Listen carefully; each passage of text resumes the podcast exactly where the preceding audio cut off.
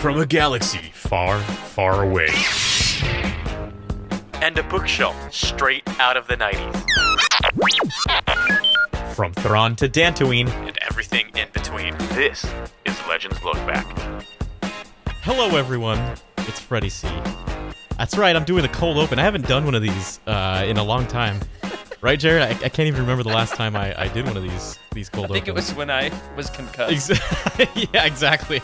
Uh, it's when you when you were concussed. I, I think you were off two episodes, and I had to lead those two, which was pretty interesting. We got to talk to Trevor, but I, I have a story that that was very cold open worthy, right? And so uh, just just waking up this morning, I I you know I do my thing. I, I go grab my toothbrush, getting ready to brush my teeth. I stand in the hallway, and there is Eric Eilerson looking straight at me, brushing his own teeth and I'm just like, what the heck is going on here? uh, so it, it's crazy because Eric Eilerson is here to. Uh, he's staying at my place. I'm about 25 minutes from Disneyland, and so I picked him up at the airport, and I see this guy wearing uh, an Ahsoka shirt and this massive, massive R2D2 uh, luggage, just staring, waving at me, and there he is, and. He's in my car. He's in my house. He's taken over. He, I was, I'm, I'm surprised he's not here right now. But uh, That would have been cool. I should have just let you guys do the show this week. Yeah, he's at he's at Disneyland right now, so he's he's a bit busy. But it's just the weirdest thing to see somebody you you've only talked to right on on the stream brushing his teeth, looking at you, saying, "Hey, dude." it's crazy. Crazy. Yeah. That is excellent. Well, Freddie, uh, I'm like a little bit jealous. A little bit jealous. I mean, not of having Eric in my house. Yeah, obviously, that would be great. I don't think who among us wouldn't want Eric to come and visit in person. But specifically, you know, I had two trips to California, tickets booked and everything that I had to cancel, in which I was going to come bunk with you. And uh, I don't have R2D2 luggage. My luggage is like um, being held apart by, uh, held together with plastic um, zip ties because I'm redneck like that. Zip ties. but I, I have been uh, loving the pictures that Eric's been posting from Galaxy's Edge, and looking forward to being able to get out there myself one of these days. And um, everybody want to follow Eric on Instagram if you want to check out uh, his pictures from the park. I can't wait to hear him recap that on the Living Force. I mean, it's going to happen though, right? Isn't he going to do like a full trip breakdown? He's got to. He has to. He absolutely has to. He looked so exhausted yesterday after he got home. I was like, "Geez, dude, where'd you go? you sure you didn't go to Batuu?" So The only the only more tiring thing than doing Disney is doing Disney with kids. oh I right? goodness, I, I can't even imagine what that's like. You know what isn't nearly as tiring as doing Disney with kids? This episode of Legends Look Back. We are dying to get into it. So, without further ado, let's start the show. Hello, everybody, and welcome to Legends Look Back, proudly part of the Utini Podcast Network. This is a Star Wars books podcast for people who yell "Cowabunga" when they dip their Dunkaroos, where we celebrate our rich EU history as well as dive into lesser-known Star Wars classics. I'm your host, Jared Mays, and I'm joined by the most hospitable man in the galaxy, Freddie C. How's it going, guys? Uh, I can confirm that Eric Eilerson brushes his teeth for a full two minutes. Now, here's the question: Is how how tall is he? Uh, you know, he's at, we're about we're about eye level, so we look straight at each other. There's no uh, there's no supremacy there for anybody. We've got an ongoing inside joke at Utini about how tall everybody is in person for those who have met each other, because uh, the joke is that Corey is kind of short, and that uh, Charles is freakishly tall, Yeah. as is Timothy. And so it's like when you meet people in person. I- Emma, I met Emma, very tall, very tall, at probably my height, and you know, like I'm average height for a man. I'm like five eleven, and it was like, whoa, she's she's my height. Didn't expect that. So uh, yeah, Freddie, I have no idea how tall you are. Don't tell me. Don't okay. spoil it. Okay. I'm gonna find out one of these days when I make it to California. I do, however, know how tall Rick Grace is because we were friends from college. I've actually met him in person. He does exist. Him with or without glasses. Tonight, no glasses. How are you, Rick? I'm good. Red leader is standing by. I oh, He does have glasses. I am glasses. ready to go. I'm so excited Except about this their- episode. They're goggles. I'm loving that. Yeah, man. the fact that you, you have to hold your your headphone to your ears so great. That's right. That's the thumbnail. Somebody write that down. For sure. I love it. Oh, For glad to make my Oh thumbnail gosh. debut. It's time. It's time. I love that it's got a chin strap. Yeah, man. It kind of hurts, but I like it. The That's things we the- do for beauty. I know. That's what I'm tweeting tonight with that thumbnail. Is it kind of hurts, but I like it. Um, Good stuff. Good stuff. the Legends Look Back slogan. You know who else loves Legends Look Back? Our other host for this evening, Emily Daybeck. How are you? I'm doing okay, Jared. I'm doing okay. I'm really excited to be here, though. I'm excited to like do my first round table with the Legends book. Actually, get to talk about it with people. Very, very exciting. Is it really? It's your first, your first like true Legends book roundtable. Everybody, round of applause for Emily. That's right. Except for not too, not too loudly, so as to wake her baby. Um, don't men- don't we wanna don't wake the talk child. about though. if you do you're crying tonight, Mm-hmm. it's uh, it's Corran Horn. It's Corran Horn. He, you know, kind of a crybaby. We're gonna be talking about the the old school classic. You could even call it essential Legends book, Rogue Squadron. I know what you're thinking tonight. Hey, didn't you guys already cover Rogue Squadron? The answer to that is shut up. no, we did. Uh, it was uh, Legends Look Back episode four. Hey, long time ago. I went back and re-listened to it uh, recently to see like, oh, yeah, I've got these new essential Legends collections. We're gonna be covering these. Want to try to get as many of them in as we can. Uh, we got this new audiobook we wanted to cover. We got our hands on that one. Um, what was that? When did that come out? September. Um, wanted to find a way to cover it. Went back and was like, maybe we could reuse that old episode. No, we could not. Freddie was impeccable. You could call him nigh perfect. However, we've grown a lot, haven't we, Freddie, since episode four? We have, we have, we have two two people who just fit in this show. Like you know, I can't even think of an analogy right now other than puzzle piece. Uh, but but I'm I'm so glad to talk about this book again. I can't stop. It's it's one of my top favorites. Everybody has an opinion on this book, uh, and I feel like there's really no in between. So I'm excited to to talk about it, especially with the audiobook. The audiobook is Yeah. amazing. I ah, we'll get there. We'll Yeah. get there. Yeah. On the one hand, yes, we are redoing our Rogue Squadron roundtable. On the other hand, we want to get more perspectives. Want to hear Rick and Emily's take on this. And on the other hand, hey, if you uh, have already listened to that old episode, we are not doing the same questions. Um, there will be some overlap here and there because, of course, this is uh, you know the same book that we did what two years ago. However, However, we are going to be going into deep detail on uh, evaluating this new audiobook performance that is recently been released by uh, Penguin Random House Audio, performed by Marc Thompson. Uh, finally, I guys, I've probably clamored every time. Man, countless. How do I even say this?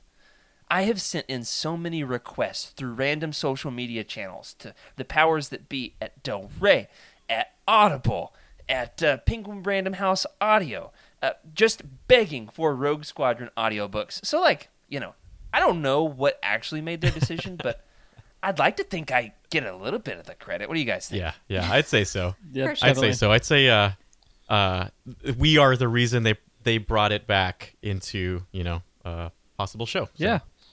This feels like that episode of The Office where Michael and Dwight are outside of David Wallace's house when the branch was closing.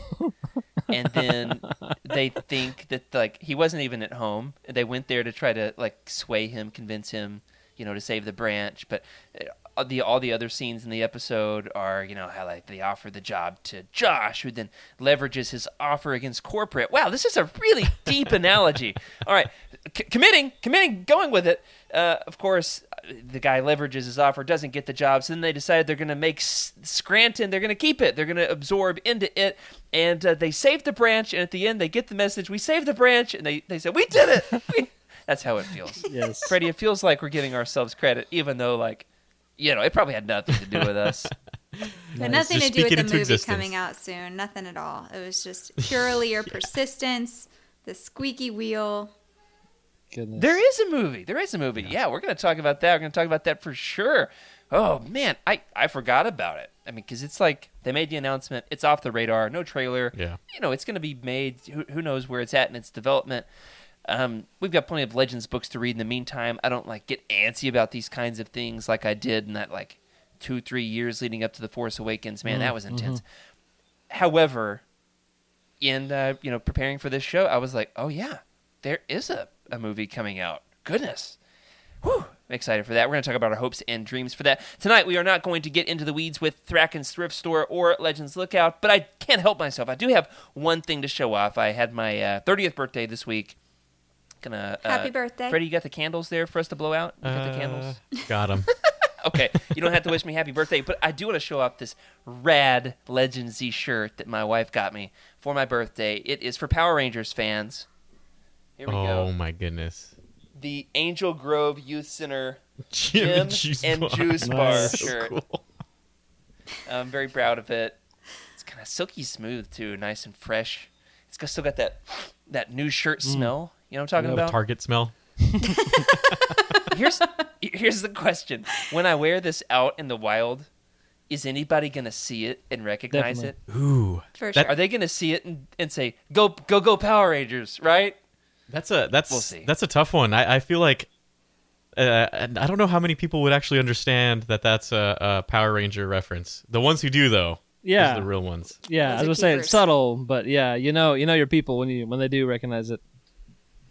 That's right. That's it's like just subtle enough. You know what's subtle? Like a huge smoothie on your shirt.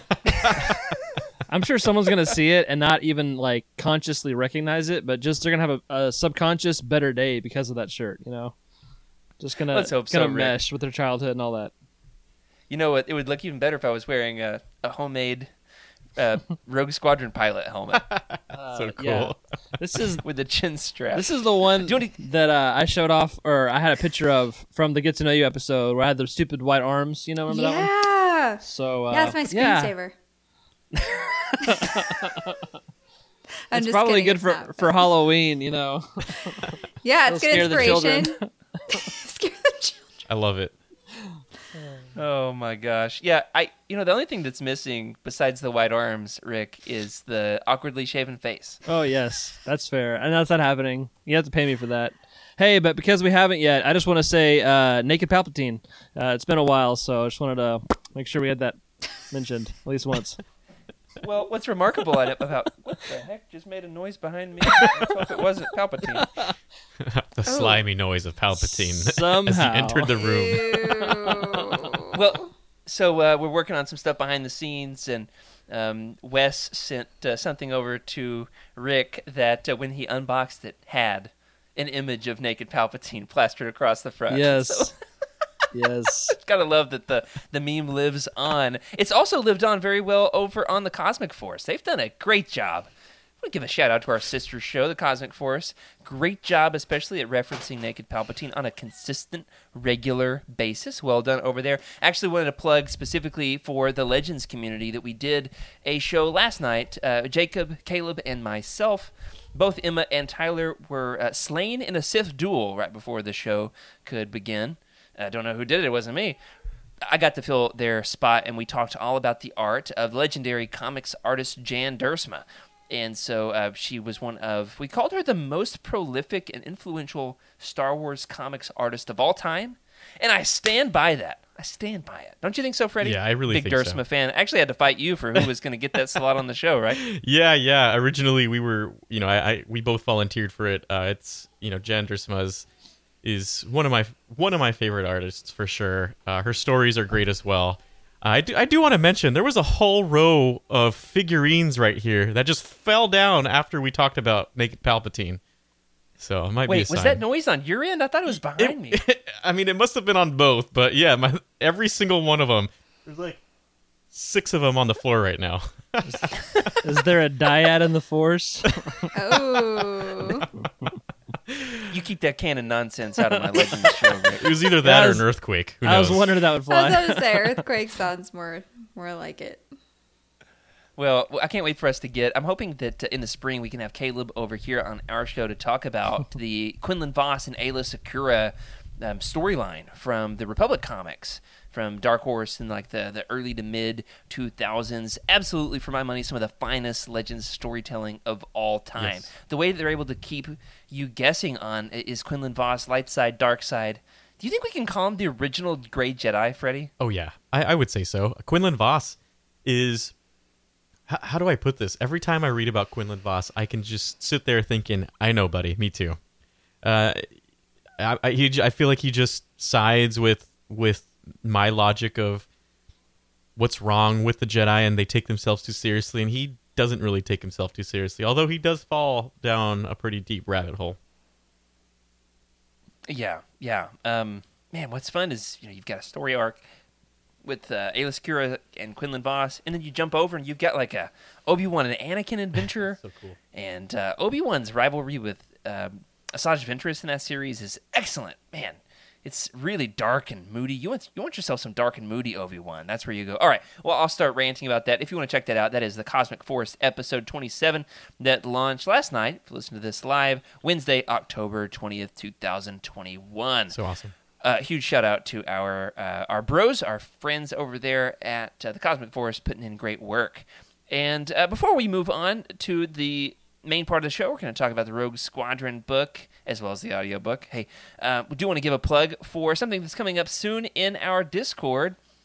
We're going to be tackling the AC Crispin Han Solo trilogy as a book club, kind of experiment with our friends over in the Legends Books Discord channel uh, with our Utini Discord. And so if you're not a part of that, hey, if you're an audio listener and you're not plugged into that Utini ecosystem, now would be a good time. Get your hands on some some good uh, Legends Hutt content.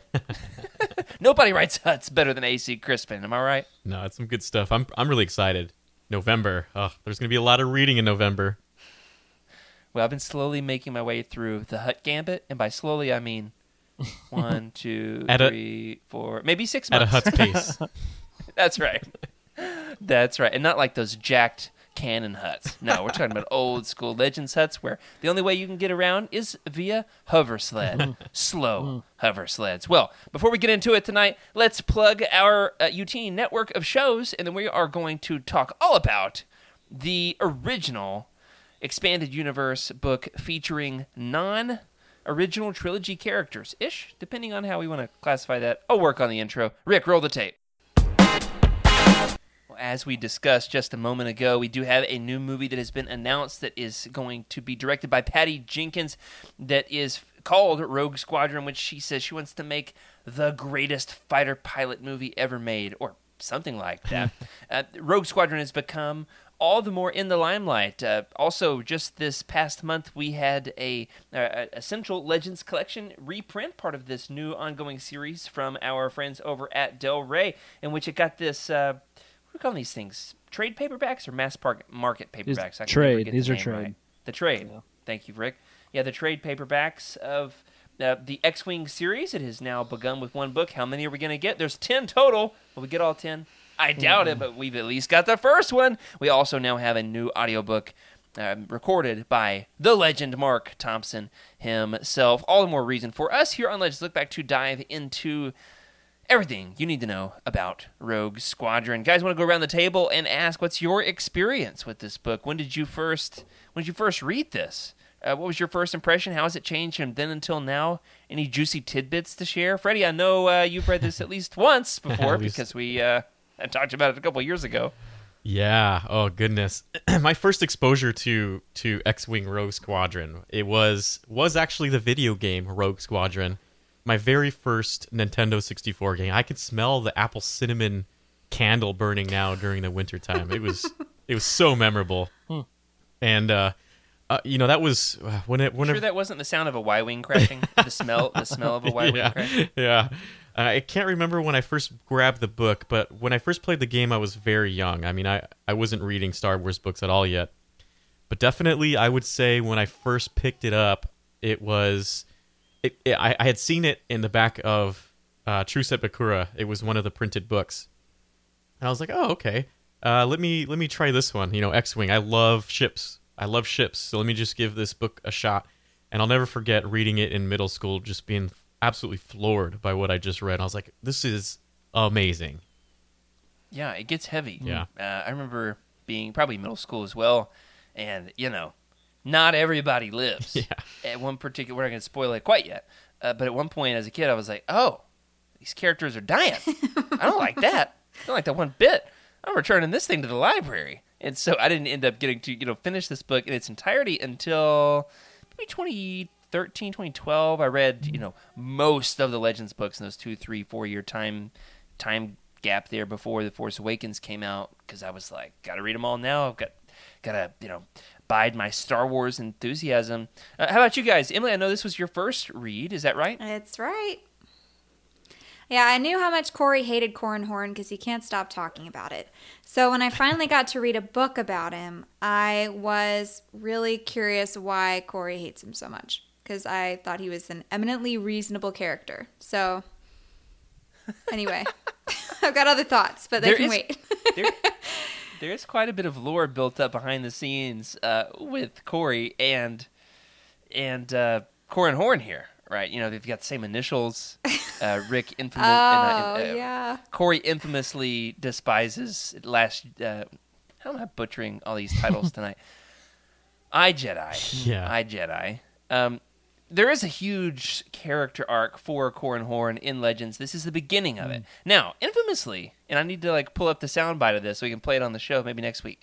Corey did say that in his hmm. re-listen to this audiobook, mm-hmm. which he did fairly recently, that he found Corran Horn as a much more tolerable character than he remembered. I heard that. So I heard that. Let that go on the record. He did say that. We'll talk more about Yeah. we'll talk more about Corran Horn in a second, but like when he said it, you guys cannot imagine how wide I grinned from ear to ear to hear Corey say Yeah. that about uh, about Corran Horn. Rick, how many times have you read Rogue Squadron? So this was my second time through, and I think it is my it is the first Legends book that I have reread. So it was cool to to get a second pass at it, and um, very similar to Freddy. I loved it because of the jargon and the ships and the the fighter combat. That all of that fleet combat. That's what I love about sci-fi and Star Wars. Does not disappoint, and um, this this book was filled with it. And the series, I've read I think the first four books of the series, and um, you know some of the some of the, the books kind of get out of space into other environments and um, I want them to go back and fight in their in their in their you know their starfighters but it is what it is um, I don't think I caught much this time because it's been like several years since I read them and so I was just trying to keep up and kind of refresh my memory Now, there's a lot of debate that goes on behind the scenes. We always get people, I would say once a week, don't you think? Somebody pops over into the Legends Books Discord and asks this exact question Hey, I want to read the new Jedi Order. I want to read Legacy of the Force. I want to read one of these huge post Return of the Jedi Legends series. What are all the books that I have to read before I hit it? And uh, you know, spoiler alert, behind the scenes, we don't all agree on the correct answer to this. I recently collaborated with Nathan on a new Jedi Order video project, and, you know, he and I had a little bit of disagreement on what are the essential Legends reads before New Jedi Order. I'll say this much I had read Rogue Squadron, but not the whole series, before tackling that um, you know, before that huge journey, New Jedi Order, Legacy of the Force, Fate of the Jedi. Then I went back and read the rest of the X-wing series, and it all clicked into place. I- I would. It's it's not necessarily capital N necessary. However, there's so many beautiful, wonderful, playful, delightful p- payoffs later on in Legends if you have read these. What's your take on this, Freddie? As somebody who's read quite a bit of that post Return of the Jedi stuff, are the X-wing books essential Yes. to understanding all of it? Uh yeah, yeah. I, so so the thing about a lot of people, uh, it's a hot. How do I put this? The fandom is is split with everything. There's there's Oh, yeah, people everything. that that dislike something about something, and it doesn't bug me because I know what I like and I like it all, to be honest. but uh, when it comes to Rogue Squadron, uh, I used to call it X-wing, um, but Rogue Squadron is honestly my one of my top five books that you must read. It, it gives you a sense of what Rogue Squadron is, who they are, but it's also it, it it's a different setting, right? We we get a lot of action on ground, uh, maybe fighting action, but how often do we get starship action, just pure starship action without Yeah. without the influence of of you know the Force, right? These are just eh, and I, you know I put an asterisk on that, but uh, you know, how often do we get to read a Star Wars book without having to see a Jedi all the time? It doesn't happen often, but when it does, they're good stories, right? Like the Republic Commandos, great stories.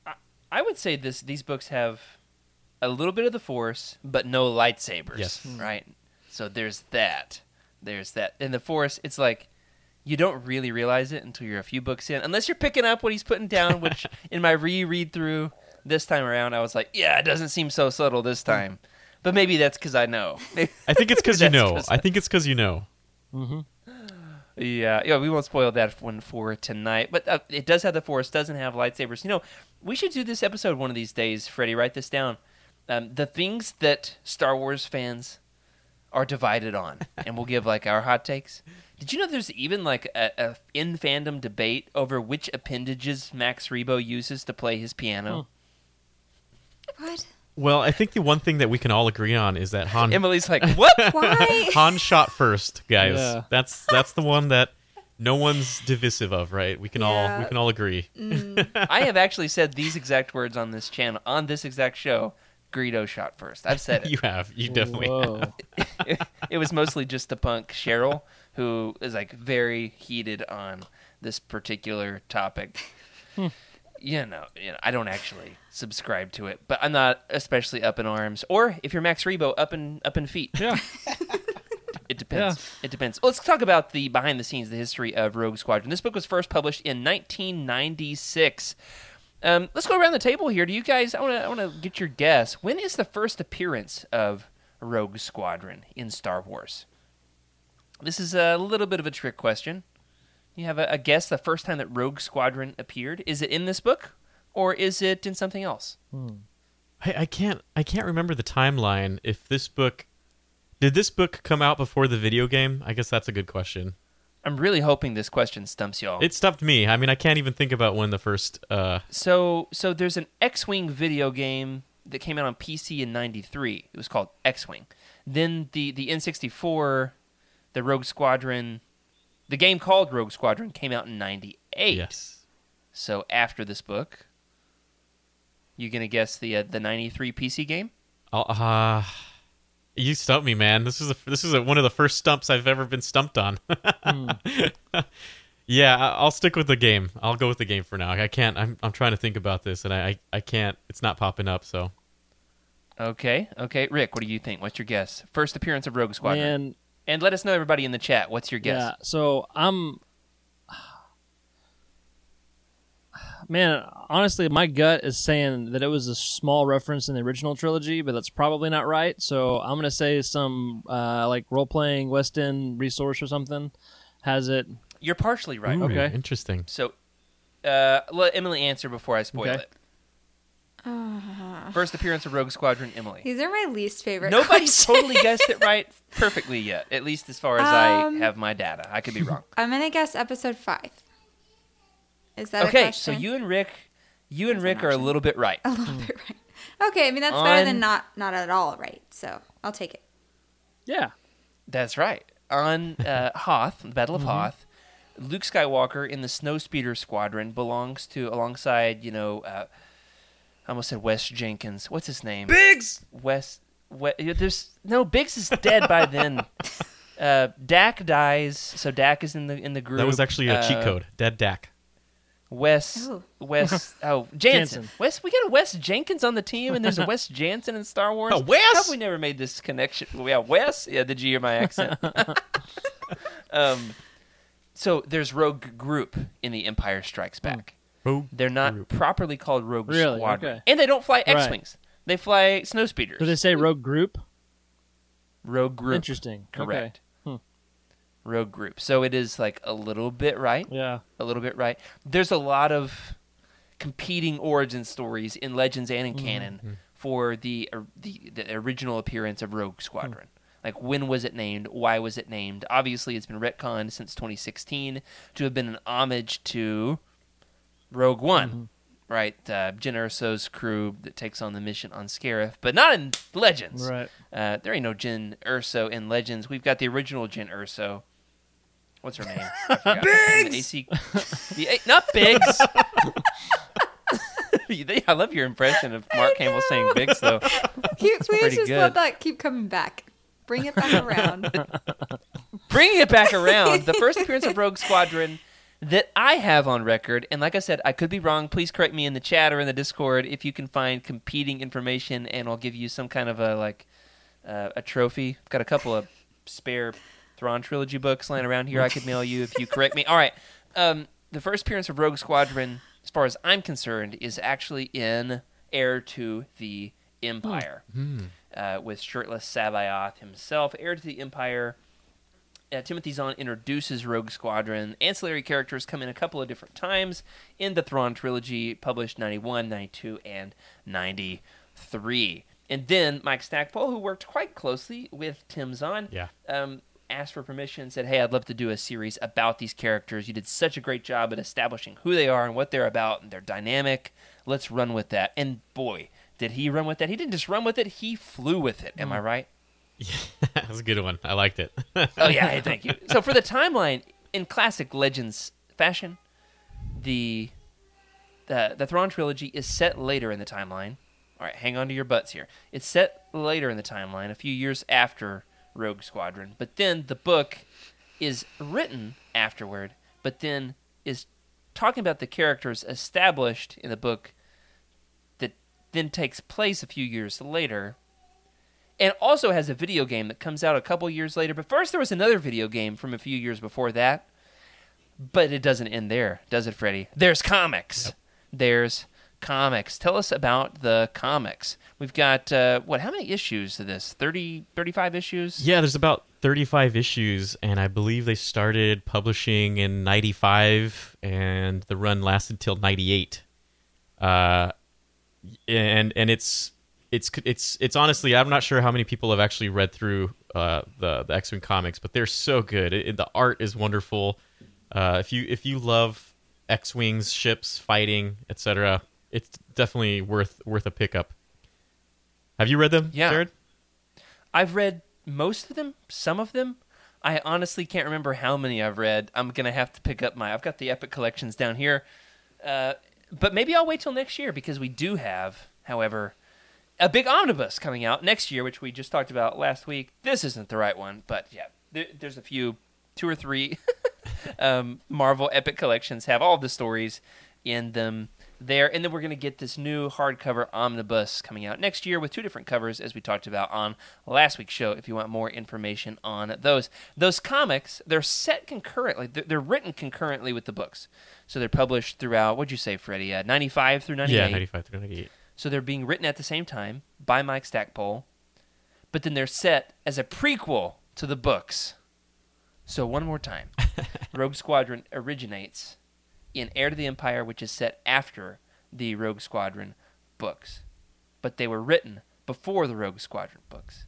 Then there's also comics that are written at the same time as the books that are set before the books. So chronologically, it goes comics, the X-wing books, then the Thrawn trilogy books. Another way to I'm think so about glad it that we got is is the the first time that the comic books were published was two years after the first episode of uh, Power Rangers. There we go. That's that's our point of origin. That's ninety four, B- right? I think it was BBPR, ninety four, something like that. Okay. yeah, Yeah. B would you say BBMMPR? yeah. There you go. Yeah, that works. Perfect. Yeah, this is this is of course part of a ten book series co-authored by the late great Aaron Alston. He wrote the Wraith Squadron books. So yeah, the first four books compose the Rogue Squadron series. Then you have the three book Wraith Squadron trilogy, and then just a few more for good measure because why not? And they're great, and we love them. And then, of course, in 2012, one more book was added onto the series as the swan song of the X-wing series in X-wing Mercy Kill, following Wedge, uh, Wedge, I'm messing up his name, Wedge Antilles' daughter Oh yeah. who is now leading her own squadron, which is super cool. And it was great to get one last hoorah from Aaron Alston two years before he died. May he rest in peace. What's amazing about these, of course, is that they were the first EU books to feature primarily original characters. Some hmm. original trilogy characters make appearances, such as Mon Mothma and Admiral Ackbar, and you know Wedge Antilles. But for the most part, we are dealing with primarily original characters. Can we talk for a second about how groundbreaking that was? for a Bantam to take the risk on uh, letting Star Wars go in this new direction that really doesn't have original trilogy characters. Yeah, it's it's amazing to think that okay, let's let's let's publish a series of books based on people you've never heard of, and we're we're gonna make you care about them fairly significantly, and it's gonna be a smash. And they're going to go on to be some of the most beloved Star Wars books of all time. Now, Rick, as a hardback collector, I'm going to pitch this one to you. How much do you think the hardback is worth of Um, X-Wing Rogue Squadron, first book of the of the series? Let's see. I think I paid. Um, actually, I don't think there is one. I'm gonna call BS. Doesn't exist. Emily, what do you think? What? I'm, I want to be with Rick on this one. I want to think it's a trick question. Uh, Freddie, what's your guess? How much is the hardback? Not my collection. worth? I'll tell you that. It's not in your collection. yeah, there are some really expensive Legends books, hardcovers out there.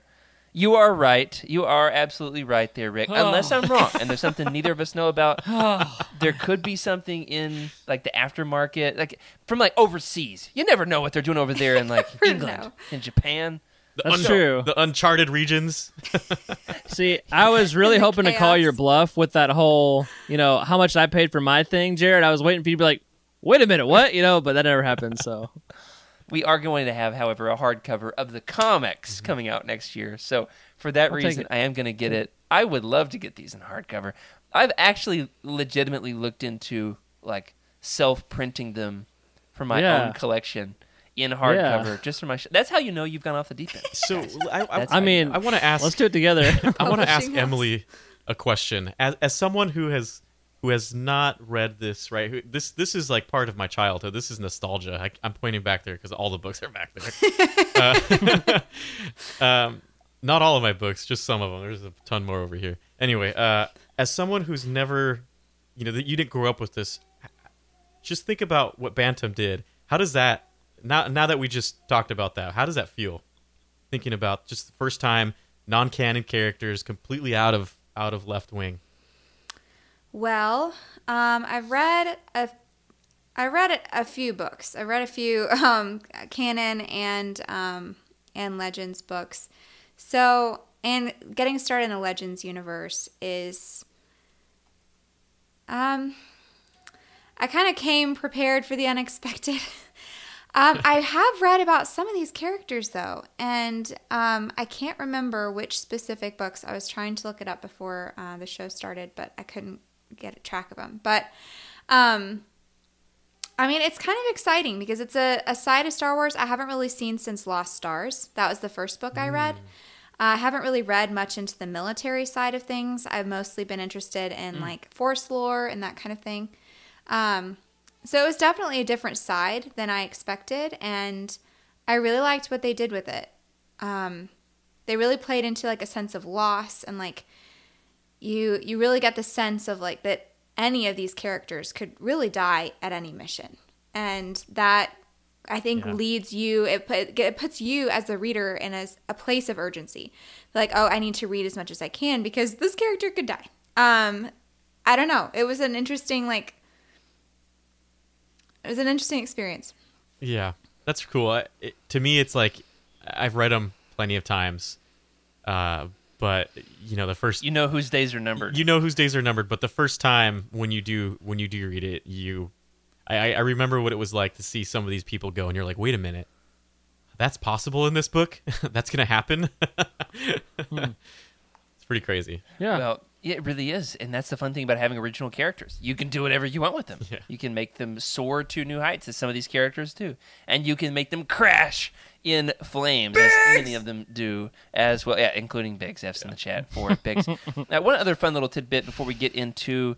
Uh, some of the spoiler heavy territory here that uh, Rogue Squadron was recently reintroduced in canon with Jason Fry's story in uh, from a certain point of view the empire strikes back. I think it was the longest story in that entire in that entire entire anthology book was uh, jason fry went all in on a rogue squadron story and very delightful for legends fans very different than what we have in this story different crew uh, mixes it up a little bit but it's kind of the formation of rogue squadron um, building on the the rogue one origin story and then eventually getting us to what's going on there in The Empire Strikes Back. So without further ado, this is going to be spoiler her- heavy territory, folks. So you have been warned. This is your chance. And of course, if you would like your copy of X-wing Rogue Squadron, you can even get that aud- uh, Audible audiobook over by going to utini.com, clicking on the audio uh, Audible how do you even say this? The the Audible audiobook pop-up link down in the corner and you can get your own free copy on us. You're welcome. Well, here we go. the plot for Rogue Squadron picks up two and a half years after the Battle of Endor, as the New Republic is in need of eliminating the last few straggling Imperial warlords. Warlord Zsinj, who's going to be featured in the Wraith Squadron books, as well as Ysanne Isard. That's right, old Iceheart herself. Rogue Squadron has a legacy as the best of the best in the pilots among the rebel ranks, but also like as a group that's you know done a lot of dying. They've died as heroes. That's how they've cemented that legacy. So at this particular point in the story, Rogue Squadron is in need of a restart, and that's where we jump in. Wedge Antilles commands this group, and his second of his second in command is none other than Tycho Celchu. However, prior to the events of this novel, you know, Tycho had just, you know, been captured on Coruscant, brainwashed in an Imperial prison, but he escaped, so he returned to the rebels, but nobody trusts him. There's a, a whole uh, aura of suspicion surrounding Tycho Celchu, so they think he's an Imperial sleeper agent, but Wedge really wants to trust him, so the compromise is this. He gets to fly with the Rogues, but not in an X-Wing. He's in a uh, Lambda class shuttle with no weapons, no big deal. Probably not gonna ever come into play. Can't get him, you know, in too much trouble, right? No weapons. He is a sitting duck out there in space, but he does it because he loves his squadron. Am I right? The lingering question throughout all the book is this: Will Tycho turn traitor? Well, hey, joining Wedge and Tycho is none other than the man, the myth, the legend, the one and only everybody's favorite space cop with daddy issues, Corran Horn. he, of course, doesn't believe that Tycho is here for the right reasons and is constantly second guessing his every move. He's formerly uh, of the Corellian security force known as Corsec.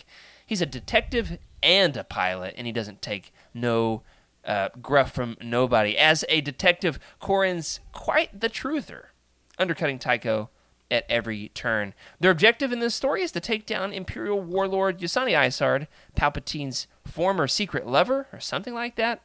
Anyway, uh, Isard commands her own fleet of Star Destroyers and, importantly, her own Super Star Destroyer, the Lusankya. But where exactly is she stashing it? Doesn't make an appearance in this book. That's for Rogue Squadron to find out and blow it up. Isard deploys intelligence agent Kirtan Loor to track down Rogue Squadron and eliminate them. Being an analytical weasel, hmm. Loor figures out how to track down the rogues at their base at Talasea, where he does the totally normal thing of sending in stormtroopers to murder them in their sleep. Man, I hate that guy so much. Lujayne hmm. Forge dies in the assault. F's in the chat for Lujayne, serving as the reformed rogue's first casualty. The first major space battle, uh, the major space battle of the book is at the planet of Borleias. There's actually you know, two battles of Borleias, if we're being technical. The rogues plan on taking it as an easy target to serve as a staging point, but, you know, it's a trap. Long story short, take two on Borleias as Corran leads a second attempt. He almost dies in the process, is rescued by Wedge's smuggler friend, Mirax Terrik, and that's our cliffhanger at the end of the book. So let's go around the horn. Emily, let's start with you. This was your first read through. What was your impression on Rogue Squadron? And then secondly, and then secondly, what is your impression of the audiobook? Do you go higher or lower with the audiobook itself? Well, the audiobook is my only experience, so I'm only rating the audiobook. I can't rate it against the um, actual book. Uh, I really liked it. Um, it was a bit disorienting and very action packed just to be kind of thrown in the middle of like there was no like oh we're forming up rogue squadron. It was like nope you're just like in a simulator right off the bat. And then you end in a battle. So it's just like constant action which was a lot to take in right at the beginning. Um but i liked it. Yeah. Do you want me to give my rating yet? Yeah go ahead and give the number. Um i'm gonna do a 7.3 Okay, Not bad. that's like reasonable. Yeah. reasonable. Sure. Uh, Do you go higher or lower with your audiobook score? Well, like I said, that was my only experience. So um, But like, you know, what'd you think of the performance? I thought it was really, You really good. My only beef was Gavin's voice. That was it. Hmm. so oh, like man. yeah, it's a lot to take in. that was a very obnoxious voice. So I I would uh-huh. say the audiobook is probably like a seven point eight. okay, uh, Rick, uh, so, what was the question? All of the above. What's your rating? What's your rating? rating? Okay, my rating. Um, it's it's a great book, and, and my book, uh, despite being uh, extra corny at times, um, I would say it's a solid solid nine for me. I think, Nice. and audiobook um, was great. I will say, uh, no doubt, Marc Thompson's the best. However, I listen I've listened to a lot of his recent, uh, especially some of the Thrawn New Canon Thrawn audiobooks. Yeah. And some of the voices, I kind of started slipping into the, the personalities of some of those other characters that he performs. So I was distracted by that a little bit. So maybe a little bit less on the audiobook side, but it, I was just so thrilled that we're getting more Legends audiobooks, unabridged at least, that I don't even want to touch the score. Nine it is. Right. Yeah, your critique, and I agree, I'm in the same boat, is effectively I've listened to s- too many Star Wars audiobooks. Yeah. yeah. yeah, so it's it's your fault more than it is his. Right. Right. That's fair. sure. Uh, Freddie, fair. what's your score? Uh, yeah, I I love this. The audio. So the audiobook raised up my level. I I should go back and listen to my my episodes to see what I gave the first time around.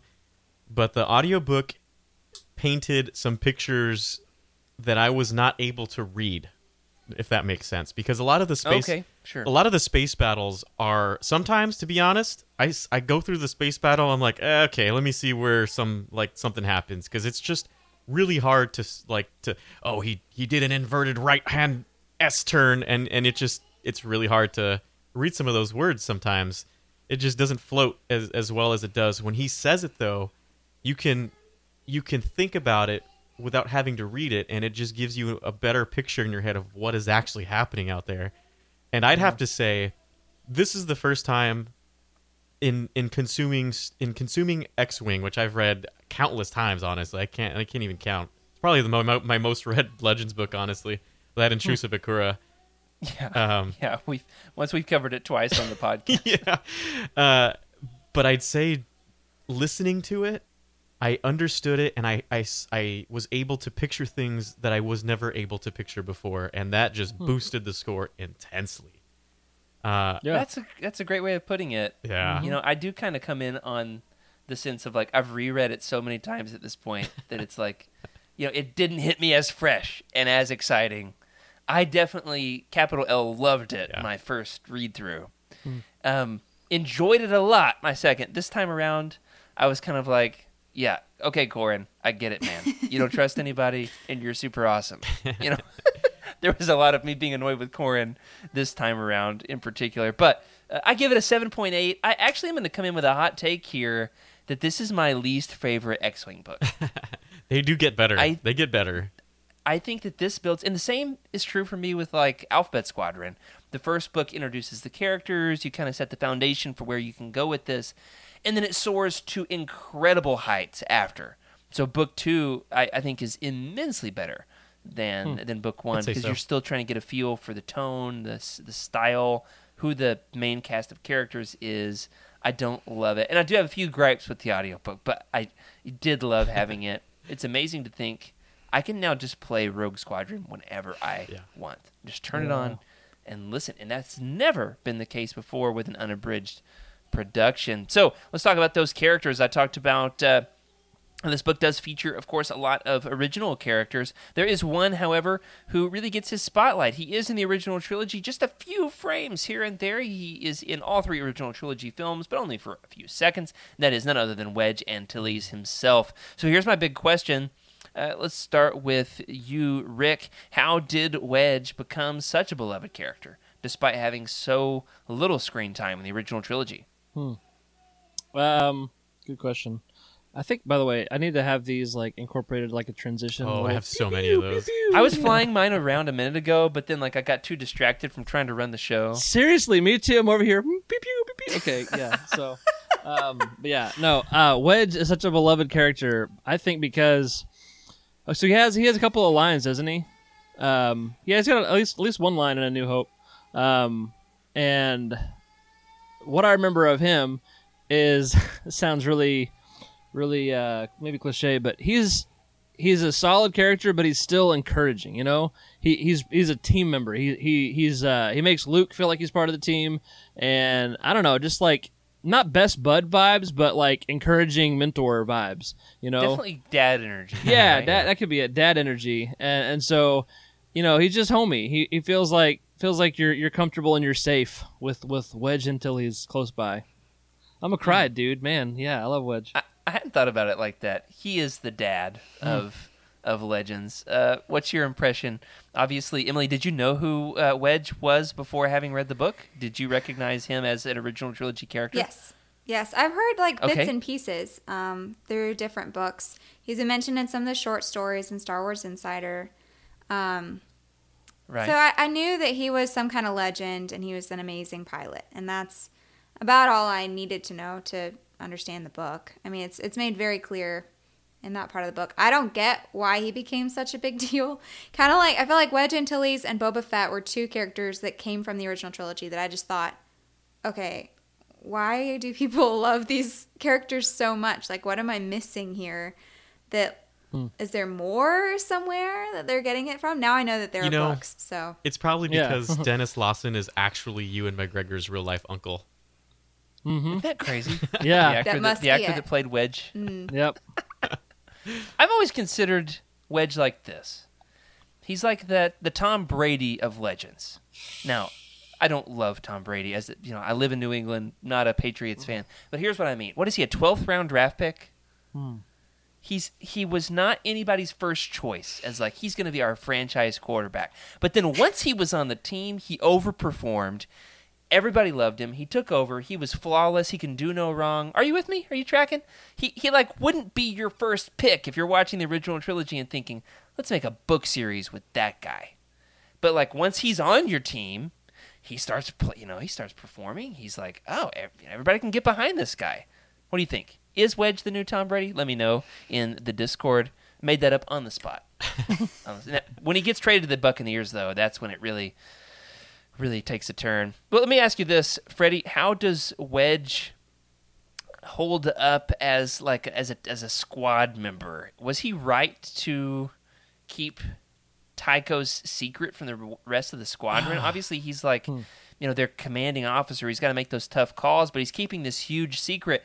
But then when Corran finds it out, everything falls to pieces. Yeah. Was it this the right decision for Wedge to keep this massive secret from uh, his team? So this is this is an interesting interesting question because I feel like it changes it changes as I change. Uh, there there's a couple of things that a high risk group doesn't need, and that's added stress or distractions, right? And and the second you introduce a distraction, I mean, look at Corran Horn. He's he just wants to to yeet everybody's opinion out of the way. Uh, And rub his medallion. and rub his medallion as uh, and yeah exactly okay. i was gonna use i was gonna use michael stackpole's language it wasn't uh, rubbing his medallion it's you know fingering the the button and oh, He does say fingering quite a yeah bit. he Yep. does Yeah. Uh-huh. uh, it, it's distracting actually um Distracting X-wing. Pew pew. Thank you, Rick. thanks rick I totally forgot we were talking about. but That's a good point, though. that, that's what I think about, right? It, he's he's a leader who's trying to think, okay, priorities. Yes, we should be transparent with each other, but also this is a big deal that's going to take too many people away from their training and their lives. Maybe maybe if you know uh, down the line when things are a little easier in the world of of the uh, New Republic, they're not so stressed out about these things, but they really are living day to day, and you can feel it reading this book. They're living literally day to day. So I think it's a great a great thing. I think I have the opposite opinion, which is why I wrote the question in the first place. and I, in a professional sense, have had massive secrets kept from me by superiors, and like, Mm-mm, I don't want that again. So like, I've got some, you know, PTSD that's like, you know, I I can hear it in the back of my mind, like it's just like what happened last time. But I see your point, Freddie. Uh, Emily, what's your take on this? Um, I'm with Freddie on this. Uh, I think that it was entirely within Wedge's right to withhold that information. The psychology of warfare is different than the psychology of like the civilian world. Um, you just you can't tell the average soldier everything because they are they need to be focused on the one thing that they're assigned to do. Um, so if they know about the, all, all the gray areas, then it's going to make their job much more difficult. You can only make so many decisions a day, and so um, Okay. just kind of removing some of the gray and allowing them just to focus on the mission at hand, I think was the right call. Ooh, look at her with her military insight. Yeah, That's great. Who knew that was going to come into play? Not me. I'm glad it did, though. yeah. Uh, c- however, please disagree with her, Rick, and take my side. Take devil's advocate. Uh, I will be the uh, the the peacemaker, I guess, between, and say there are advantages to both sides in this argument.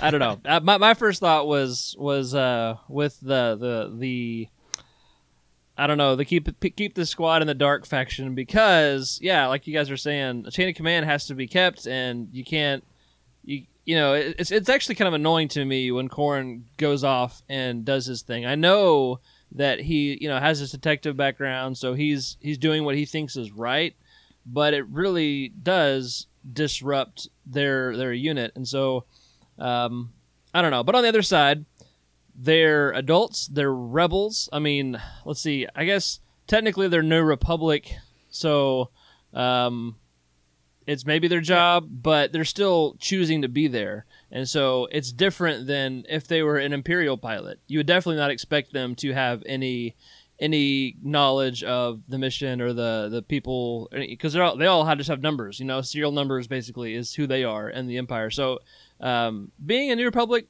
pilot it's different. yeah, I would say maybe it could be a little different. And so, and as a people and as characters, it makes more sense um, for them to know. So this is definitely good conflict in the book. You know, from a lit- literature perspective, that it's it's really making this personal and kind of taking it out of that military context. Um, so I see both sides.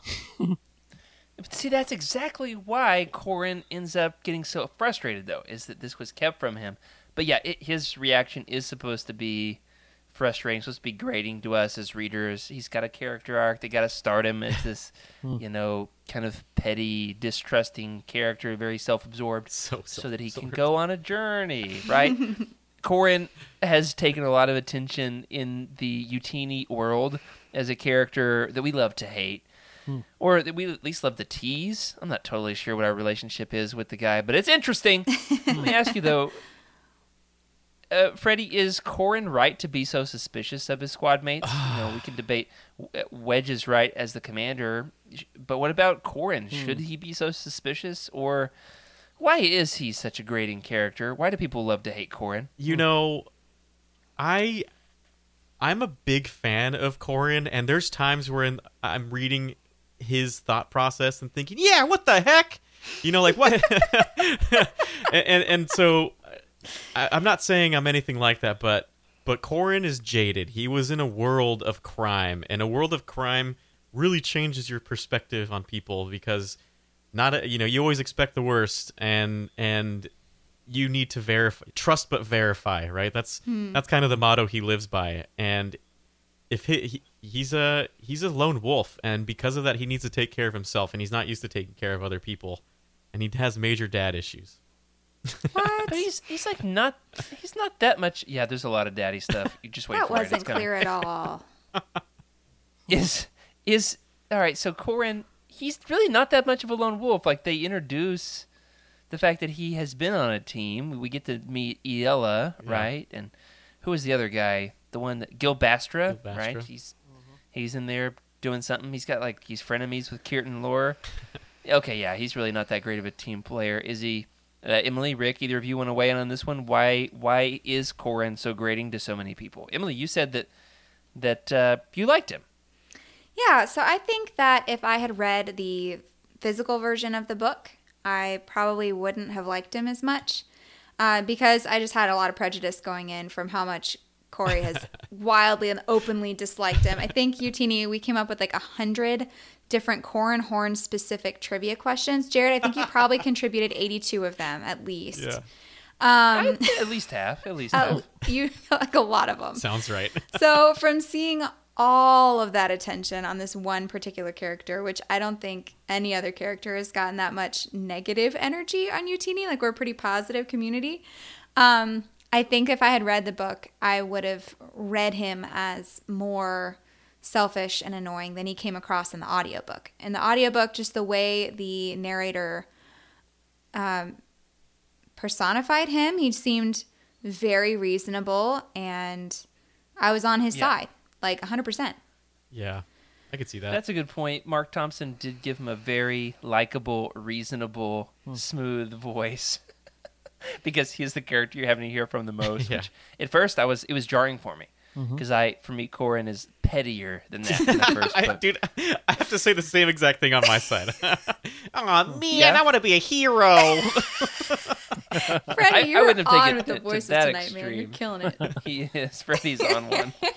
It's called Sip of Sunshine. um, you know, in particular, uh, there were a few characters in the audiobook that, like, you know, hey, I've read this book a bunch of times. They were portrayed differently than I would have expected. Corran was one, and I thought uh, he did a great job with making Corran likable. That's a great point. Yeah. Rick is. Why do people love to hate Corran?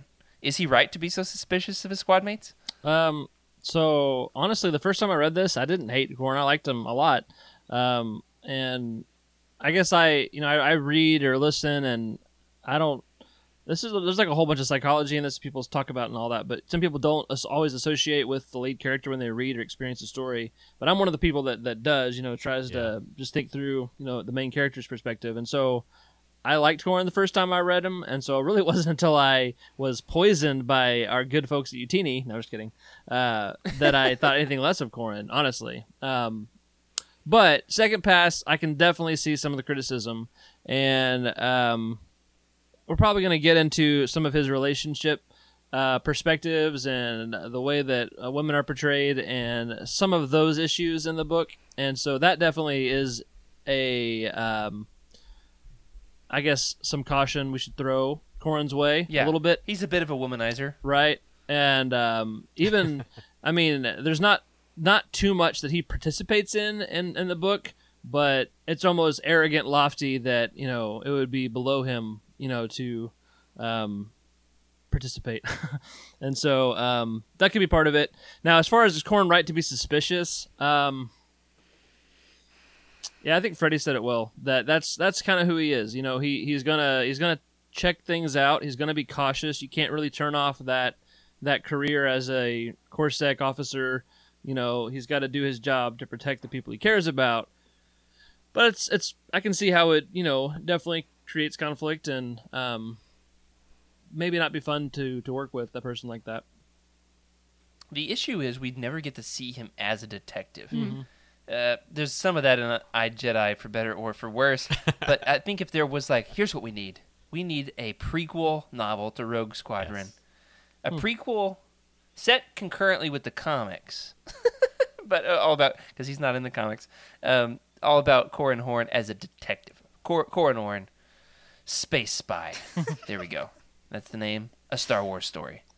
Legends. That's the name, right? So then I would feel maybe like a little bit of his detective side, but I don't quite get there. You know, Rick, you talk about him being uh, iffy in his relationships. Let's talk about uh, who those relationships involve, at least for a minute here. A couple of really lovable or hateable, depending on whose side you take, uh, ladies in this particular book. There's a little bit of like the classic 90s. Um, the women Tropes. fighting over the man. Yeah. I'm not sure that they would pass the Bechdel test. Do they ever have a conversation that's not about their relationships? Mm-hmm. I don't know. But what sets them apart? Obviously, Corran is waffling between Mirax and Erisi. Erisi mm. is a pilot in his squadron with him from Thyferra, the Bacta planet, and mm-hmm. she's got a wicked British accent in I this thought it was so that's a German. red flag. Oh, is it I thought German? Erisi You know, was they're German. European. They're all we'll the give same it a little to farther Eastern European than than Great Britain, I'd say. Okay, no, you're right. Absolutely, definitely. There's no Germany in Star Thyferran. Wars. We are German. I was about to say, like, I feel like these are just interpretations. My name is But I Broad like Chase. Where's my beer? That's not your yeah, book. you know, Freddie. You Yeah. can In, read in, it uh, all. Rogue in Rogue Podron, a uh, give them a shout out a podcast that I love where they do like book clubs with these books. They call Bror Jace Bro Jace because he is so broy. That's perfect. So you know he would love to attend. I love his voice too. Oktoberfest. What uh, what sets them apart for you guys? Mirax, on the other hand, she's down to earth. She's buds with Wedge. They used to work at a gas station together, or something like that. Um, what sets them apart as characters? Why is Corran stuck between? Why is Corran in this love triangle? Oh man. I I you know, I hope I should see who's watching this show right now, but I think it's too late. uh I feel like I've been stuck in this situation before of of Two you women know, fighting two- over you? The, I wouldn't say fighting over me, but just two women that entered my life at the same time and I was like, "Uh-oh, a decision needs to be made." You have like the the sultry, smart um I'm not even sure how to how to how to call this. It's she just super uh, independent, right? No, no, no care in the world, and maybe tiptoeing, maybe a smuggler. You know, kind of got that mentality. And then you have like this heiress of the Bacta Empire. Uh, you know, and, and, and it's Yeah. it's like what's really attractive at this point? Is it is it the looks or is it the person who knows your kind of your life story? You know, it's it's the old Romeo Juliet cat and mouse thing between their families. Uh, yeah. and and it's like what's what what is what should you do at that point? And I could totally see you getting stuck in that situation. It does get a little bit, we'll say, cringy the way Yeah. that the Corran is evaluating the women's appearances and you know comparing them one to the other. He's like, well, she's not quite as beautiful as the other, but still respectively yeah. respectively as far as the looks are concerned. And I'm like, nope, don't want any part in this. This doesn't hold up. That's for sure. Uh, how about the feminine perspective on this, Emily? Yes, I think Mirax reminds him of home. I think that he's at this point in his life where he's lived a lot of lives. He's done, he's played out the scenarios enough to know that his normal game isn't enough anymore. Like he wants to settle down and he, he wants something. He's I think he's more attracted to Mirax for what she represents at this point. Um, like she makes him that cake. What's it called? Like rice gate. Oh yeah, I don't know how yeah, you yeah, spell it. rice cake. Um, but he like talks I about that it a as lot. Rice crispy treats. I feel like he talks better about Rice Gate than he talks about either of them, Yeah. which is kind of funny. Um, so yeah, and then Erisi is kind of just the been there, done that. Like I've done the heiress thing, I've done the the sexy woman thing, probably Zeltron. I don't even know. I don't want to know. I love it. She's catching on quick. guys. But uh, would you would you say that in terms of like personality, uh, one has one and the other one maybe not so much? Yeah, you know, I, I think I'd probably say that. Like, I think that she pushes back enough. Like, Mirax knows enough, and men who have strong personalities like Corran typically do like a woman that pushes back and kind of like cuts him down a little bit. And I think that the the, the play, like the the wit and the the jokes, and then just the reminding of home, I just think that that is more attractive to him at this point in his life than Erisi is. Yeah, they have a In common. classic Star Wars fashion, what I love about Mirax is that she has to rescue him. Oh yeah, that Right. one's good too. Yeah. I like that. Absolutely. Now, my number one takeaway from this whole discussion, I've got to admit, I'm a bit sidetracked. I really want like a Patreon exclusive Freddie C gives love advice. Freddie dishes on on his his love stories. A call in. There's clearly something here that We'll he's do a hiding. call in. I feel like we need a whole episode just dedicated to Freddie because he missed the getting to know the host episode, and I feel like we all that's missed true. out and on that. So I, I think that maybe one day, rainy day, bonus Yeah. I'd say people have gotten to know me over the years. But the people want Oh, more. The people want more. De- definitely. Well, let's let's uh, round out the character segment here with this. Uh, there's a huge cast of original characters. We got some heroes. We got some villains. We got some some villains uh, that uh, are going to be longer lasting than others. We've got some heroes that bite it. Some heroes that are obviously going to last for decades from here. But let's go around the horn and ask who is your Who is your favorite? I didn't even get that one, Rick. That was totally unintentional. I was like, "What's he laughing about over there?" Who's your favorite rogue? You can't pick the same character. Oh, man. I'm gonna steal Tycho. Tycho's off the table. He's my okay. guy. I know who mine And is. I want to say non-British accent Tycho. I didn't love the British accent. I realize in an audiobook you have to give a distinct voice Yeah. for each character so that when you hear it, you instantly know who it is. And there's so many characters in this. Hmm. You've got to give them distinct voices. He's from Alderaan, so like, yeah, sure, fancy, maybe.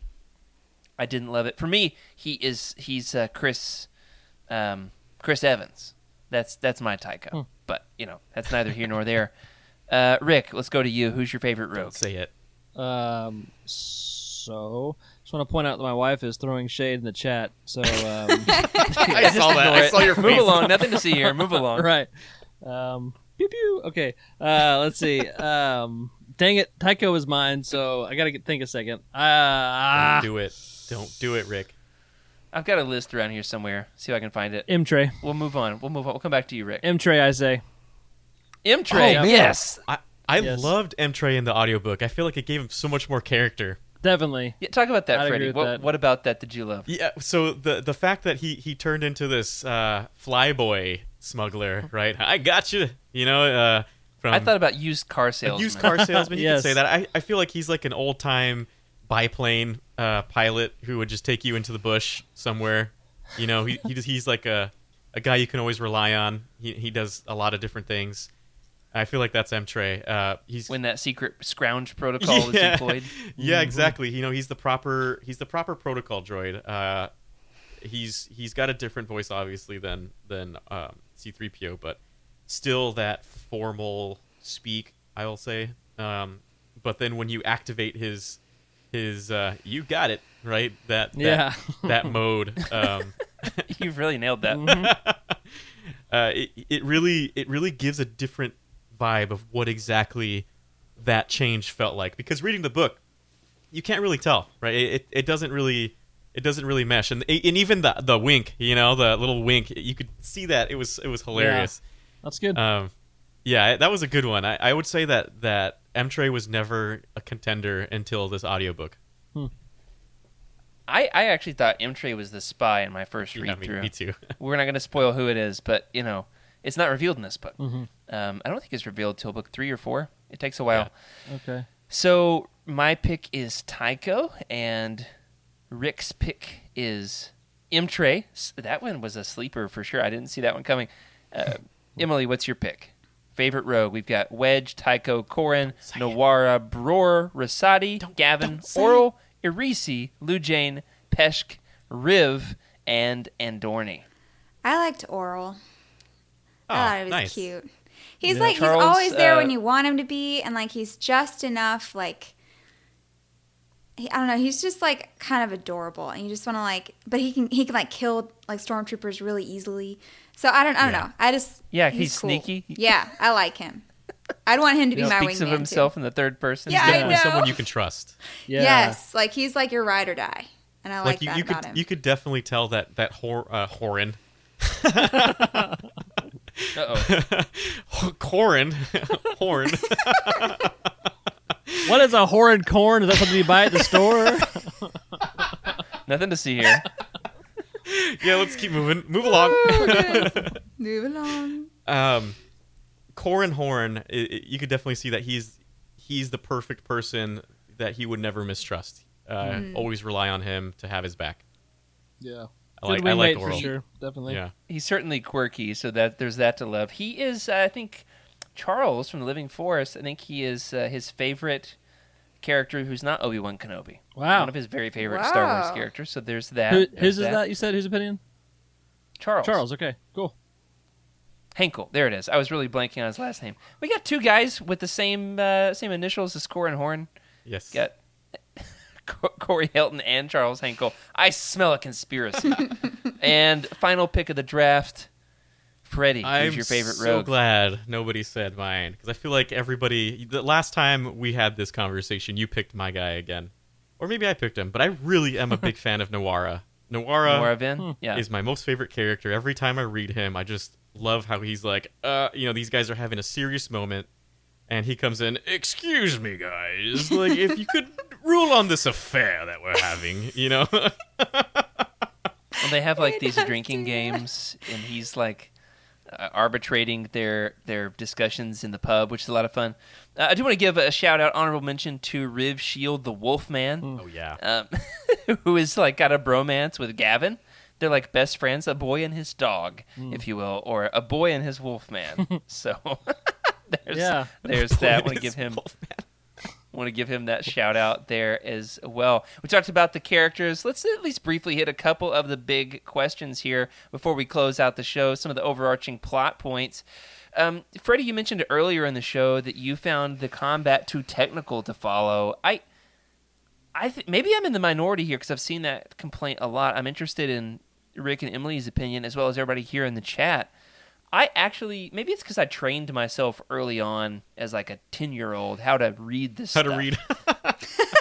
I was like, That's I remember 10. leafing through. Oh, No, how to read the the space combat. makes I remember Oh, okay, uh, yeah. leafing through an actual Webster's dictionary, Yeah. a physical thing. when I got to the word port side, I'm like, don't know what that is. Flip, flip, flip, flip. Oh, okay, got it. Aft. What the heck is aft? And so then I just began. I had like my little Legos in my room. I would listen to the abridged audiobook and I would fly them and I would try to follow the space combat physically. I think mm-hmm. what we are lacking on utini.com is a guide to Legend Space Combat. Oh! Like, an, like, an, like an infographic. Yes. Oh, uh-oh, we've lost Rick. I'm so He just had excited about that. we're, we're gonna need a I towel. want- I want a, like a, an infographic of port and aft and all the other ones. Uh, so Did you say- uh, from Port has three there or we go. four letters, and so does left. That's how you remember Bo? that. And then if I- I- you're so I- if you're the the usually this is how I remembered, guys. I'm sorry. I gotta I gotta do this. Do it. I've got my own thing Uh, too. what what happens if you're in the engine room? The captain's gonna be mighty stern at you, so that's the stern. And then when you bow, you go forward, so it's the front of the boat. Oh, well, there you go. Mm. oh wow, Nice. It's like the Macarena up in here with that. I so for me, I can follow every last little thing they describe. I think it's described infinitely better than canon space combat, which is so much more focused on the character. Yes. I can follow physically everything that's happening in these Yep. books. Now, is it because I've read them five or six times? Maybe. Who's to say? There's also that. Yeah. There's Yeah. also that. Who's to say? All right. Uh, so Interesting. Freddie says it's too technical. I vehemently disagree and say I want more of it. Yes. Uh, Rick, you are you with me on this I'm one? 100% with you, dude. So Yes! I I'm a huge nerd, right? And I actually went to sailing camp as a kid, so all of those ship terms I knew, you know. And uh, I was in a, a program called Civil Air Patrol uh, growing Oh, up nice. as well. Yeah, and that's so right. got to do some flying, and I I've all, lifelong dreamed to have my pilot's license, and so um, any any kind of like fighter jock movie or story, I'm all about. Yeah. You know, I even have. Um, Rick, we're gonna have to play shirtless volleyball next time we get together. No, we don't. um, I have my, my, my HOTAS controller. It's an Air Force thing, I guess. But uh, so yeah. Oh, nice. I have a HOTAS controller because that's that's the only way that you can play a fighter squadron game is with a throttle and stick, man. So um, We gotta anyway, do shirtless volleyball, and we have to wear our I sunglasses while we're doing I it. will ruin shirtless volleyball for everyone if I We've seen participate. Rick's white arms. that is true. There's more where that came from. We do have a woman on the so- show, so maybe we should stop talking about shirtless volleyball. Yep. All this is to say that classically, this book has been understood as the Star Wars meets Top Gun book. It That's is. right? fair. It yes. definitely came across that way for sure. Yeah, but no, I Emily, whose side are you on, the technical or the non-technical? Um, I liked I liked the technical in the audiobook. I think if I was reading the book, I would skim it. Uh, not a big fighter person anyway. I like reading more about people and relationships uh, than I do about the action scenes. That's not as exciting to me, but uh, but I think they did it really well. They- He was very clearly knowledgeable and about all the technical terms. And um, my husband really loves Tom Clancy books, so I've read like a Oh, bunch yeah. of them. He's a big Navy Yeah. guy, so like I've got the port and starboard stuff down. So Nice. that's kind of how I've got that under wraps. That's it, you know I I think it's just the fact of when I take in information, I can read it and it's just gonna flow right through me. But I Yeah. hear it and it, it triggers such a different reaction, right? That's fair. I can actually paint the picture in my head because when I read Yeah, a I book, I have to better. Mm-hmm. paint that picture. Sometimes you're reading turning left or, or you know turning to his port uh, hard hard turn to his starboard side, and you're just like, wait, um, okay, let me let me picture that. Okay, got it. And it just gets to the point where you're like, you know what? I'm gonna get to the next page. and, and there's no shame in Yeah. the skimming either. Um, I, I, I just think that it makes for some interesting storytelling. Because if you are reading a couple hundred Star Wars books, which, like, let's be honest, I have. If every time you get to space combat, you're like, ah, space combat, skipping it, it really robs Star Wars of a lot of its, you know, Star Wars books True. of a lot of their their magic. Yeah. Um, there's some really interesting storytelling maneuvers that are achieved in the way they describe space combat. Mm-hmm. You know, the way that somebody can loop around a moon, like you know, Mm. Han Solo, sl- the the slingshot around the Oh, moon. yeah. That's a classic. Mm-hmm. And uh, the way that Luke is able to, what does he do? Like some kind of a maneuver with when he's stuck in a tractor beam in the Thrawn trilogy. I mean, um, But obviously, see, I followed I it great feel 'cause I like couldn't even describe it. What I really prefer in Star Wars like combat is when like Thrawn, the Thrawn books do this really well. They like some idiot in like the main room, like what is it? The cabin, like the control room of the ship. Yeah, the bridge. bridge, yeah. yeah. So somebody, some idiot in the bridge is like, "What?" And then they explain it all in like dummy terms, and that is Dummy just terms. Wonderful for me because I'm like, okay, so that's what they were doing. So it's great because you have like an interpreter at the end, Yeah. so you don't feel like you missed something. Speaking, you know, truly from a Hmm. I'm not personal sure I thought about it like that. Okay. Fair. Okay. And I'll, I'll say too, um, you know, I I can read that and not even follow everything word for word. I guess you don't. I guess what I'm trying to say is you don't have to follow the the, the specifics of the technical stuff that's happening, but it still is an immersive experience Oh, because totally. even if you're an outsider to all of that, which I mean, of course, I am too. I, I don't fly anything that's a fighter, anything. But it still creates that experience for you. So I think that that's mm. worth it, even if you can't follow it. If you maybe not skim it, but you just kind of appreciate it without understanding it. I guess. yeah, yeah. I, I could say Yeah. I could say that you you can read it and sense the urgency without having to understand it. That's for sure. hmm That's a good way to say it. Yeah. for me it really slows down like the way it's described in Hmm. a book it's like it's like the, the what i would picture in, in a movie it would happen boom boom boom boom Oh, boom yeah. it'd be over in two or three minutes in the book one maneuver can take two or three paragraphs to describe Right. and so for me it just slows down like the matrix I, that's the way i see it all happening Interesting. I just love what uh, what is it Han Solo in in uh in A New Hope. Uh, I know some maneuvers. Just go slightly to the left. Oh my gosh. Well, Freddie, when we discussed this book two years ago, I asked you this question. It's going to hit totally different now. Now that we have a Rogue Squadron movie announced, uh, we I asked you then, what would you like to see in a Rogue Squadron movie? It's a totally different question this time around, isn't it? it's Do you you have a guess? I'm I'm not entirely sure because I've got I've got this audiobook in my head which is super fresh, right? It's a totally different I feel like it's almost a different book for me.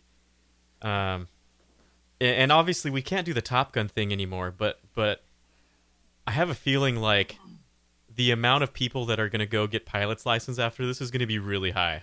and I feel like it's because we're going to see pilots in action. We're going to see them in the Star Wars world where we've only seen maybe like clips here and there, a minute at a time, five minutes at a time, but this is going to be a more in depth movie. So I, I'd like to just see what it would be like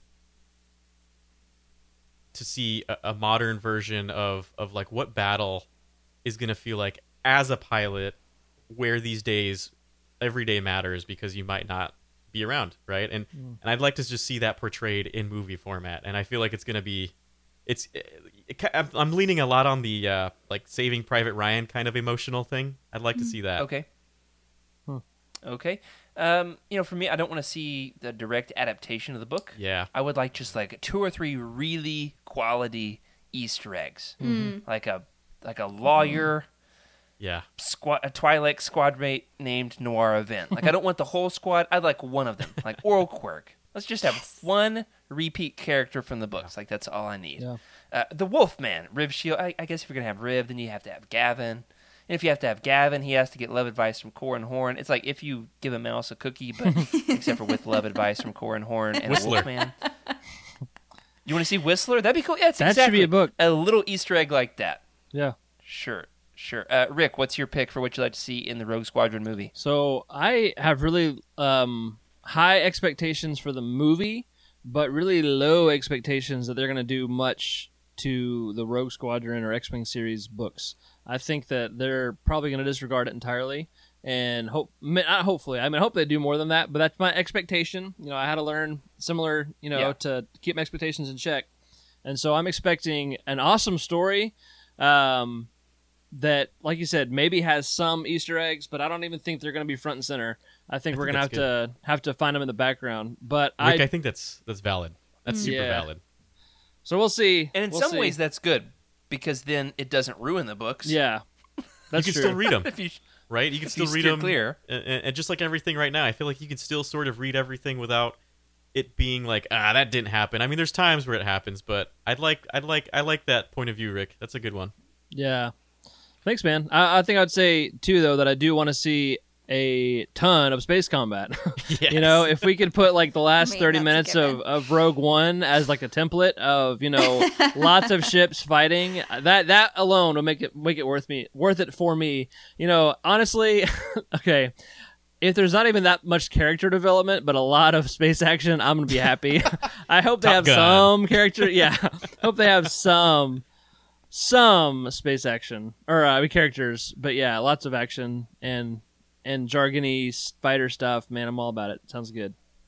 Now, Skooma Joe makes a great point here in the chat that Patty Jenkins mentioned the Rogue Squadron books on Twitter, and he believes she even tagged Michael Stackpole. So, Wow.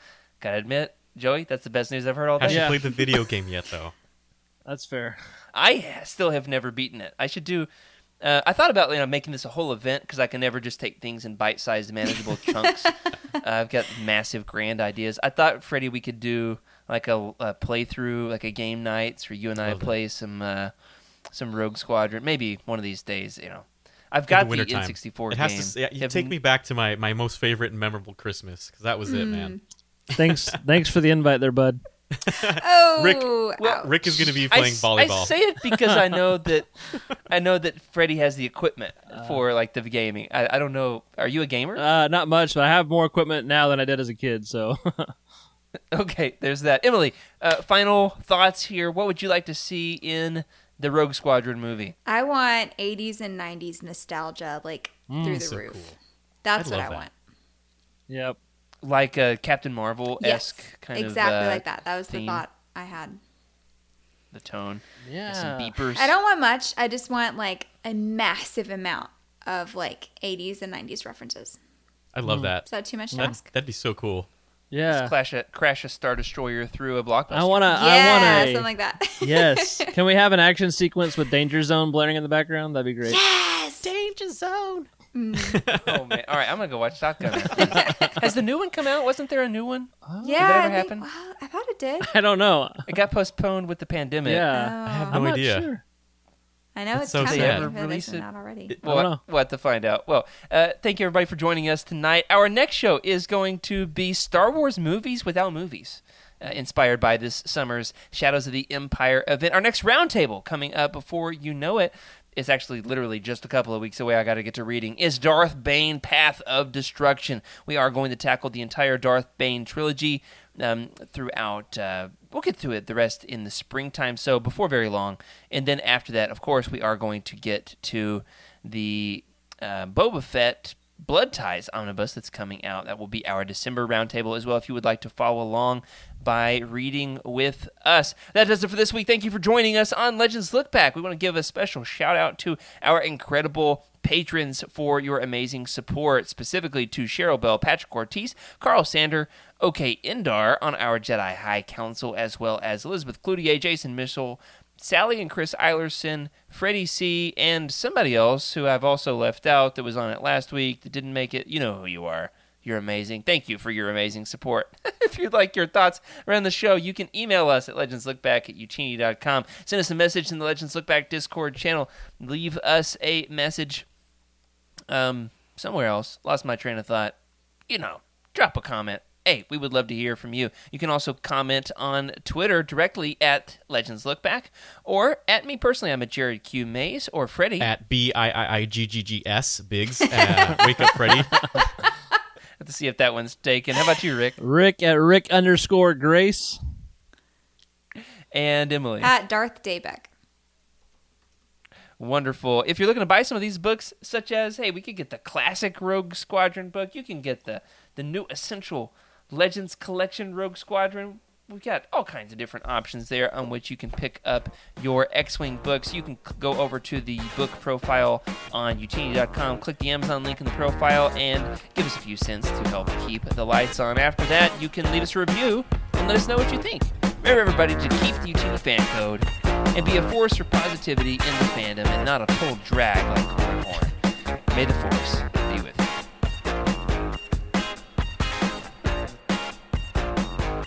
This is a Utinni broadcast.